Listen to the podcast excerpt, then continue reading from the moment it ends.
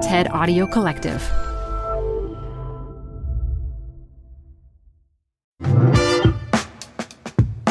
Hi, everyone, it's Modupe. We're taking a break this week, but we'll be back with new episodes very soon. In the meantime, we're sharing another TED Audio Collective podcast, TED Tech. Every week, host and tech journalist Sherelle Dorsey explores a TED Talk that shows how technology is changing humanity and the way we live. Here's one we thought you'd enjoy. If you like it, get more episodes by following TED Tech wherever you're listening to this.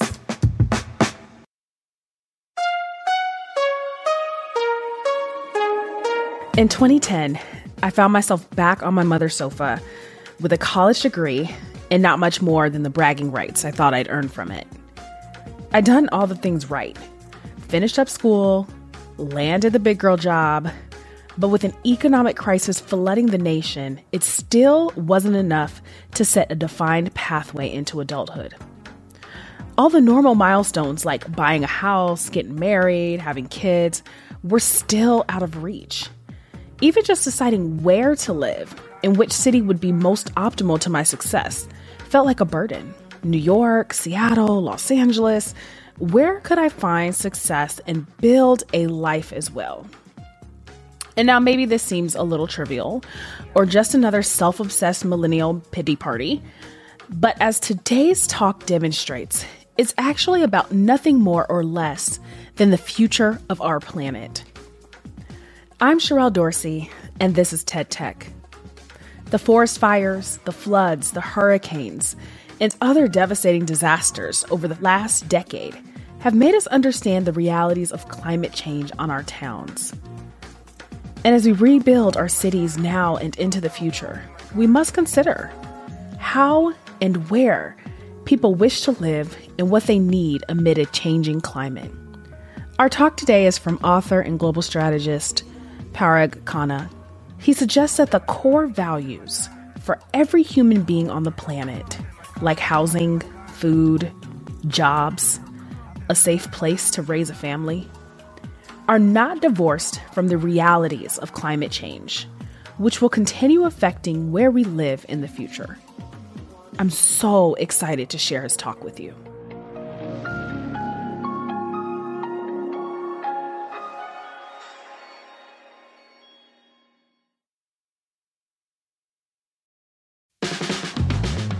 This show is brought to you by Schwab. You're here because you like to keep a pulse on trends in technology. Well, now you can invest in what's trending in artificial intelligence, big data, robotic revolution, and more with Schwab investing themes. It's an easy way to invest in ideas you believe in. Schwab's research process uncovers emerging trends, then their technology curates relevant stocks into themes. Choose from over 40 themes. Buy all the stocks in a theme as is or customize to better fit your investing goals, all in a few clicks. Schwab Investing Themes is not intended to be investment advice or a recommendation of any stock or investment strategy. Learn more at schwab.com slash thematic investing. This episode is brought to you by Progressive. Are you driving your car or doing laundry right now? Podcasts go best when they're bundled with another activity. Like Progressive home and auto policies, they're best when they're bundled too. Having these two policies together makes insurance easier and could help you save. Customers who save by switching their home and car insurance to Progressive save nearly $800 on average. Quote a home and car bundle today at progressive.com. Progressive Casualty Insurance Company and Affiliates. National average 12 month savings of $793 by new customers surveyed who saved with Progressive between June 2021 and May 2022. Potential savings will vary. Canva presents stories to keep you up at night. It was an ordinary workday until The Singapore presentation is at 3 a.m. the office was shocked. That's when we sleep. Maya made it less scary with Canva. I'll just record my presentation so Singapore can watch it anytime. Record and present anytime with Canva presentations at canva.com. Designed for work. Curiosity into your routine with TED Talks Daily, the podcast that brings you a new TED Talk every weekday. In less than 15 minutes a day, you'll go beyond the headlines and learn about the big ideas shaping your future. Coming up, how AI will change the way we communicate, how to be a better leader, and more. Listen to TED Talks Daily wherever you get your podcasts. Human geography, why we live where we live in the world it's actually driven by a fairly, you know, categorically organized set of variables. Those variables are colliding, but you can actually segment them. Demographic imbalances is the gap between young and old. Young people move to countries where wealthy, aging populations need them. That's been happening for generations. Political upheaval, civil wars, international conflicts, such as we're witnessing right now. But of course, the 20th century had a lot of these as well. So, large refugee flows, for example. Economic dislocation, like financial crises. When we have those, people move away from areas that have become uh, deindustrialized, for example, like the Rust Belt of the United States or Southern Europe. Technological disruption, that can be AI and automation forcing you away from the place where you had a stable job, but it could also mean Zoom. You can live anywhere, do this call, do your job from anywhere. So positive and negative. And of course, climate change, which is actually the original driver of where we live and it's coming back. It was the driver of where humans have settled for hundreds of thousands of years, and now it's changing. And if you take all of these together and multiply it by the connectivity, all of the infrastructure that we have built to enable human mobility, you get a world in which we're going to use that capacity for mobility. And we're going to have mass migrations, potentially on a scale we've never seen before. All of this is happening at a time when instead of the world reaching 15 billion people, as some predicted in the, in the 1980s and 1990s, instead it could well be that our world population never even reaches 10 billion people. So I call it peak humanity. Fertility is declining Again, note the mismatch. The wealthy countries of the North are the ones that are shrinking in population, whereas young countries of the South and the developing world still have very large young populations. And we need to find ways to correct that mismatch if we want to have um, a, a, a, global population that is sort of you know stable and and um, and willing to reproduce not that we want to have a population surge, but we don't want to crash either. We need to think about how young people can cope with climate, with geopolitics, with economic pressure, and live in places where they can still produce a sizable next generation of people. What's happening right now is that young people aren't having any children, um, and that's that's going to actually lead to a very steep population crash in many ways. So this got me thinking about how young people think.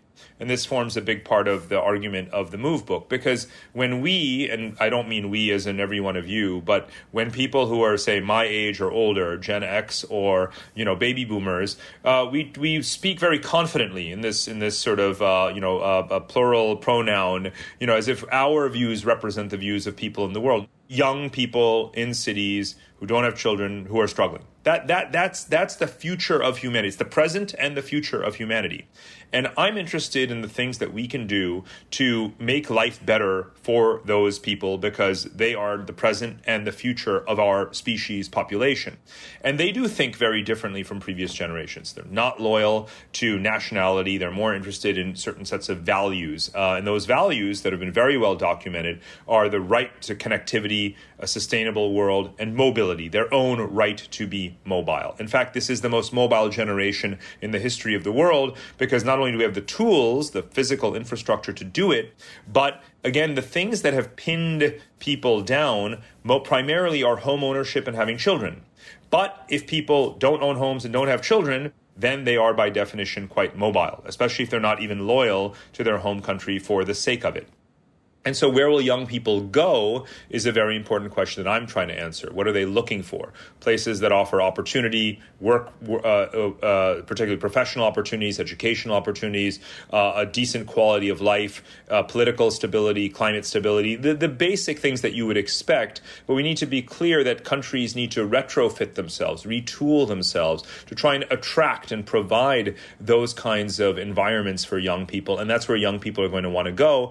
And countries I believe, are going to be engaged in a war for young talent to attract those young people as they are aging. So there is a roadmap for us to untangle ourselves from this dilemma of geopolitical fragmentation, a climate stressed world, a declining population, youth that are insecure. What are we supposed to do? Well, the thing is, you know, we don't we can't predict the future, but we can make scenarios. So I've constructed these four scenarios along these axes of more or less sustainability and more or less mobility. And the truth is that all of these are visible today. We are in a world where regions like Europe act like fortresses. They're investing in their own sustainability, but they try to ward off migration. We live in a world that's that's medieval, a world that is conflictual, in which people are thrust into survival mode of hunter-gatherer lifestyles when there's when there's a drought or when there's a flood, or they're fleeing civil war and conflict, and they're trying to cross borders like the U.S.-Mexico border, trying to cross the Mediterranean Sea, where countries are engaged in land grabs grabs and water wars to acquire resources. But we also live in a world where there are countries like Canada, which is opening itself up, that's bringing in hundreds of thousands, about 400,000 new migrants every single year, 1% of its population. There are a couple of European countries that are realizing that they need to do this as well and are kind of changing their tune around immigration. And they're trying to do so in a sustainable way, focusing on building affordable housing, decarbonizing their economies, or at least reducing emissions and so forth. So the, the, the fact is that all of these scenarios are happening at the same time. It's incumbent on us to shape the direction that the world goes in or that the regions that we live in go in in the future. The geography is what we make of it. You know, we have the tools at our disposal uh, to to build a, a different model of civilization. And for me, that rests on two principles or or two things that you can do. You are either moving people to places where there are resources that are abundant so they can survive, or you're moving technologies to people to the places where they need them. You're doing one of those two things. If you're not doing one of those two things, you should think about how much you're helping the future, if you will, and the people of the, the present and the future. The second is I obviously advocate for mobility as a human right. That doesn't mean that we tear down all borders. It means that we create systems where the mismatches between old and young, labor shortages and labor supply, um, sustainable and unsustainable locations is corrected. And we can do that, but we don't.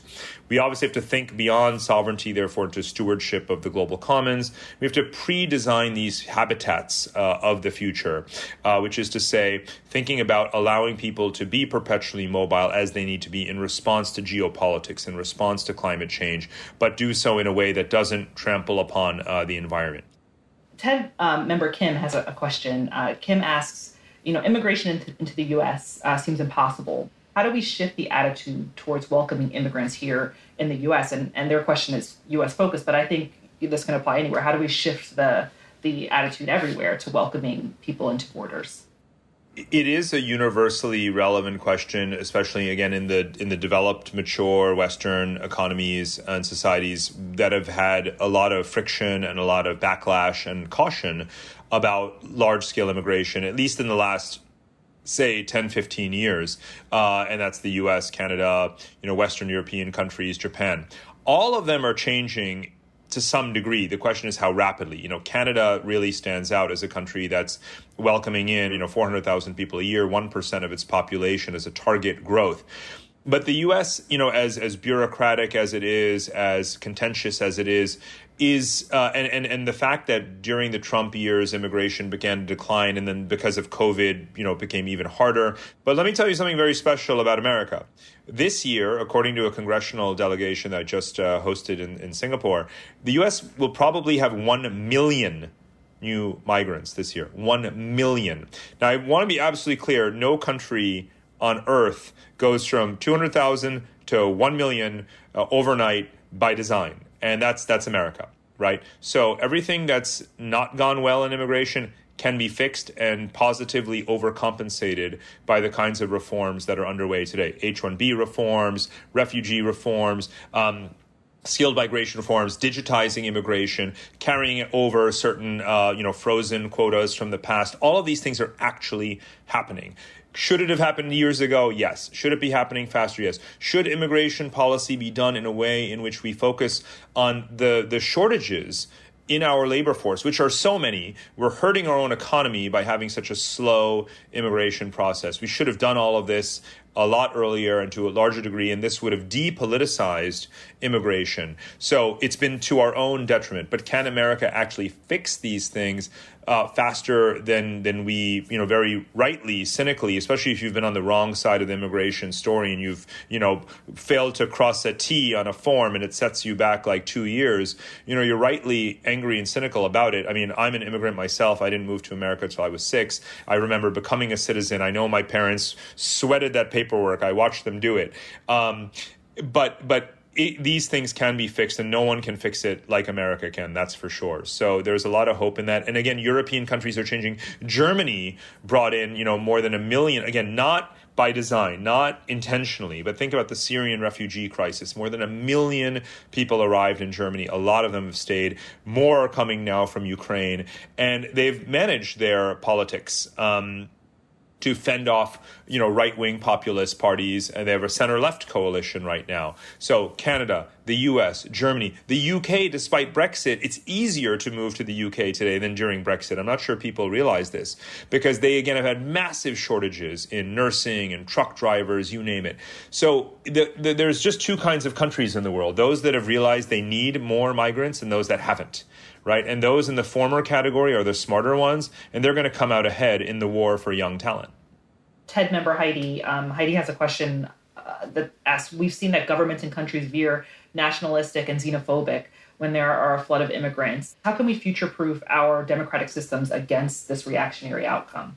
For one thing, you know, I don't I don't posit that immigration itself, as in let the people in, is some kind of panacea. I'm a strong believer in assimilation. And one of the key things around future proofing is maintaining your kind of national ethos, national identity, national culture. But culture doesn't mean the way things were for the last 400 years, and it's never allowed to change from that, right? That's a very archaic, um, you know, uh, ethnically and, and, sort of chauvinistic approach to the issue. Culture is malleable. Culture evolves. Culture changes. If you look at a country like Canada, again, multiculturalism is the identity of the country. The UK is changing its rules to make it easier to come in. That's a fact. It's a legal fact that you can now come into the UK without a job offer, without paying a security bond. We've got these massive immigration reforms. So in all Japan, there have never been as many foreigners in Japan as there are today. So even in a place that we think of as very culturally insular, right? Even there you've got a large scale migration. So there is zero zero truth to the statement that the world is governed by right wing xenophobic populists that are anti immigrant. It is precisely the exact factual opposite of that, right? The important countries of the world are governed by pragmatic leaders that are recognizing the importance of large scale immigration as part of their, their economic health and their social dynamism. That is how the important countries in the world are run today. That's the way they have been run for 75 years.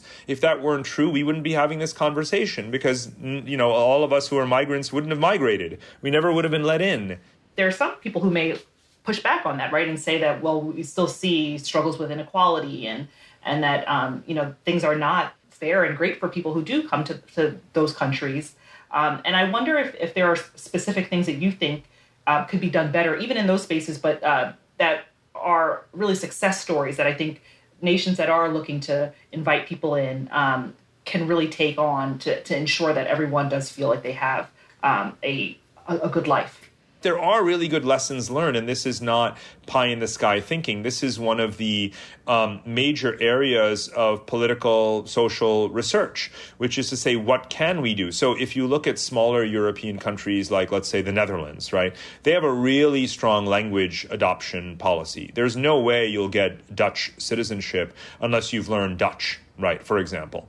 And Germany is making this clear as well in a much larger country, which is, you know, you definitely have to learn German. Um, and, and I think that's actually pretty important. I don't seek to suppress people's original, you know, uh, identities and their languages, but it is a fact that if you actually want to not be a burden on your host society, but actually be a contributor and be welcomed by, liked by, respected by all segments of the society that is your new home, you'll do a much better job of it if you learn the language. And this is like, you know, the kind of thing where it's like, okay, well, can't we spend a few bucks on that? You know, how about we allocate some money to do some language training, you know, and, and that would actually go a really long way.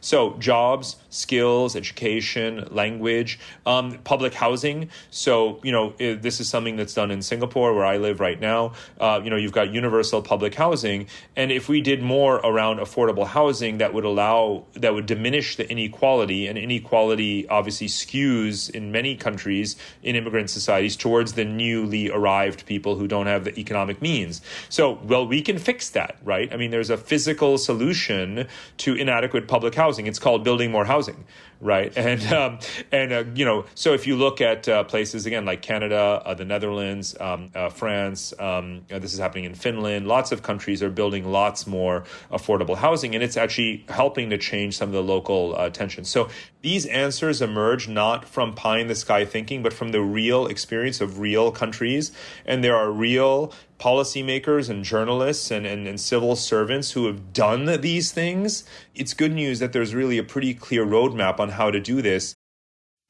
Support for TED Business comes from Odoo. What's Odoo? Well, Odoo is an all in one management software with apps for every business need.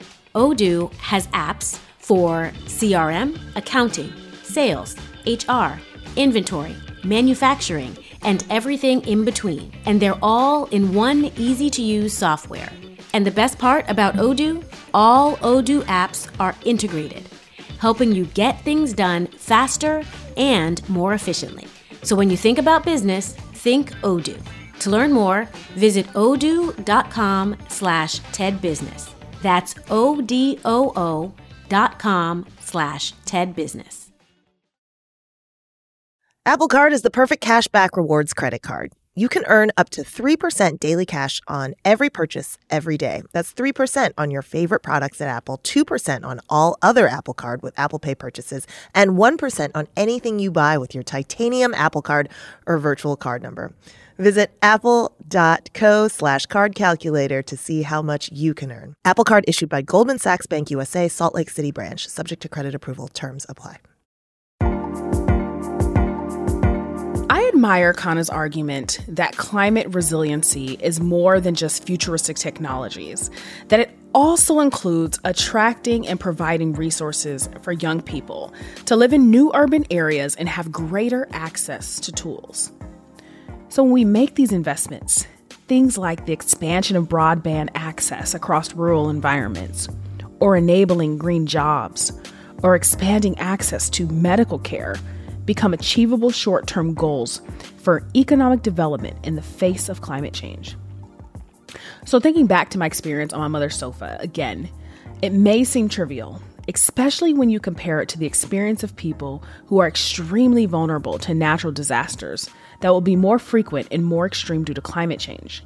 But part of what Khanna's talk speaks to is the value of looking at both scenarios. As he points out, Highly skilled young people are an essential resource in a thriving community. They help support an aging population and contribute to ongoing scientific discoveries, research, and advancement of the technologies that drive our future. So, how can we support and attract this young talent in order to build resiliency? Khanna and the others in his field have some fascinating ideas here. As we face high housing costs, 3D modular housing and other low cost, climate adaptive housing could be appealing as starter houses for young people moving to more dense cities. Policy solutions, similar to how California recently introduced a ban on gas fueled vehicles by 2030, could go a long way in creating the next great climate resilient city. And perhaps our global supply chain and food systems will adapt to vertical and hydroponic farming leveraging urban farms for greater local distribution and accessibility to mitigate any importing issues and delays like we've witnessed in the COVID 19 pandemic.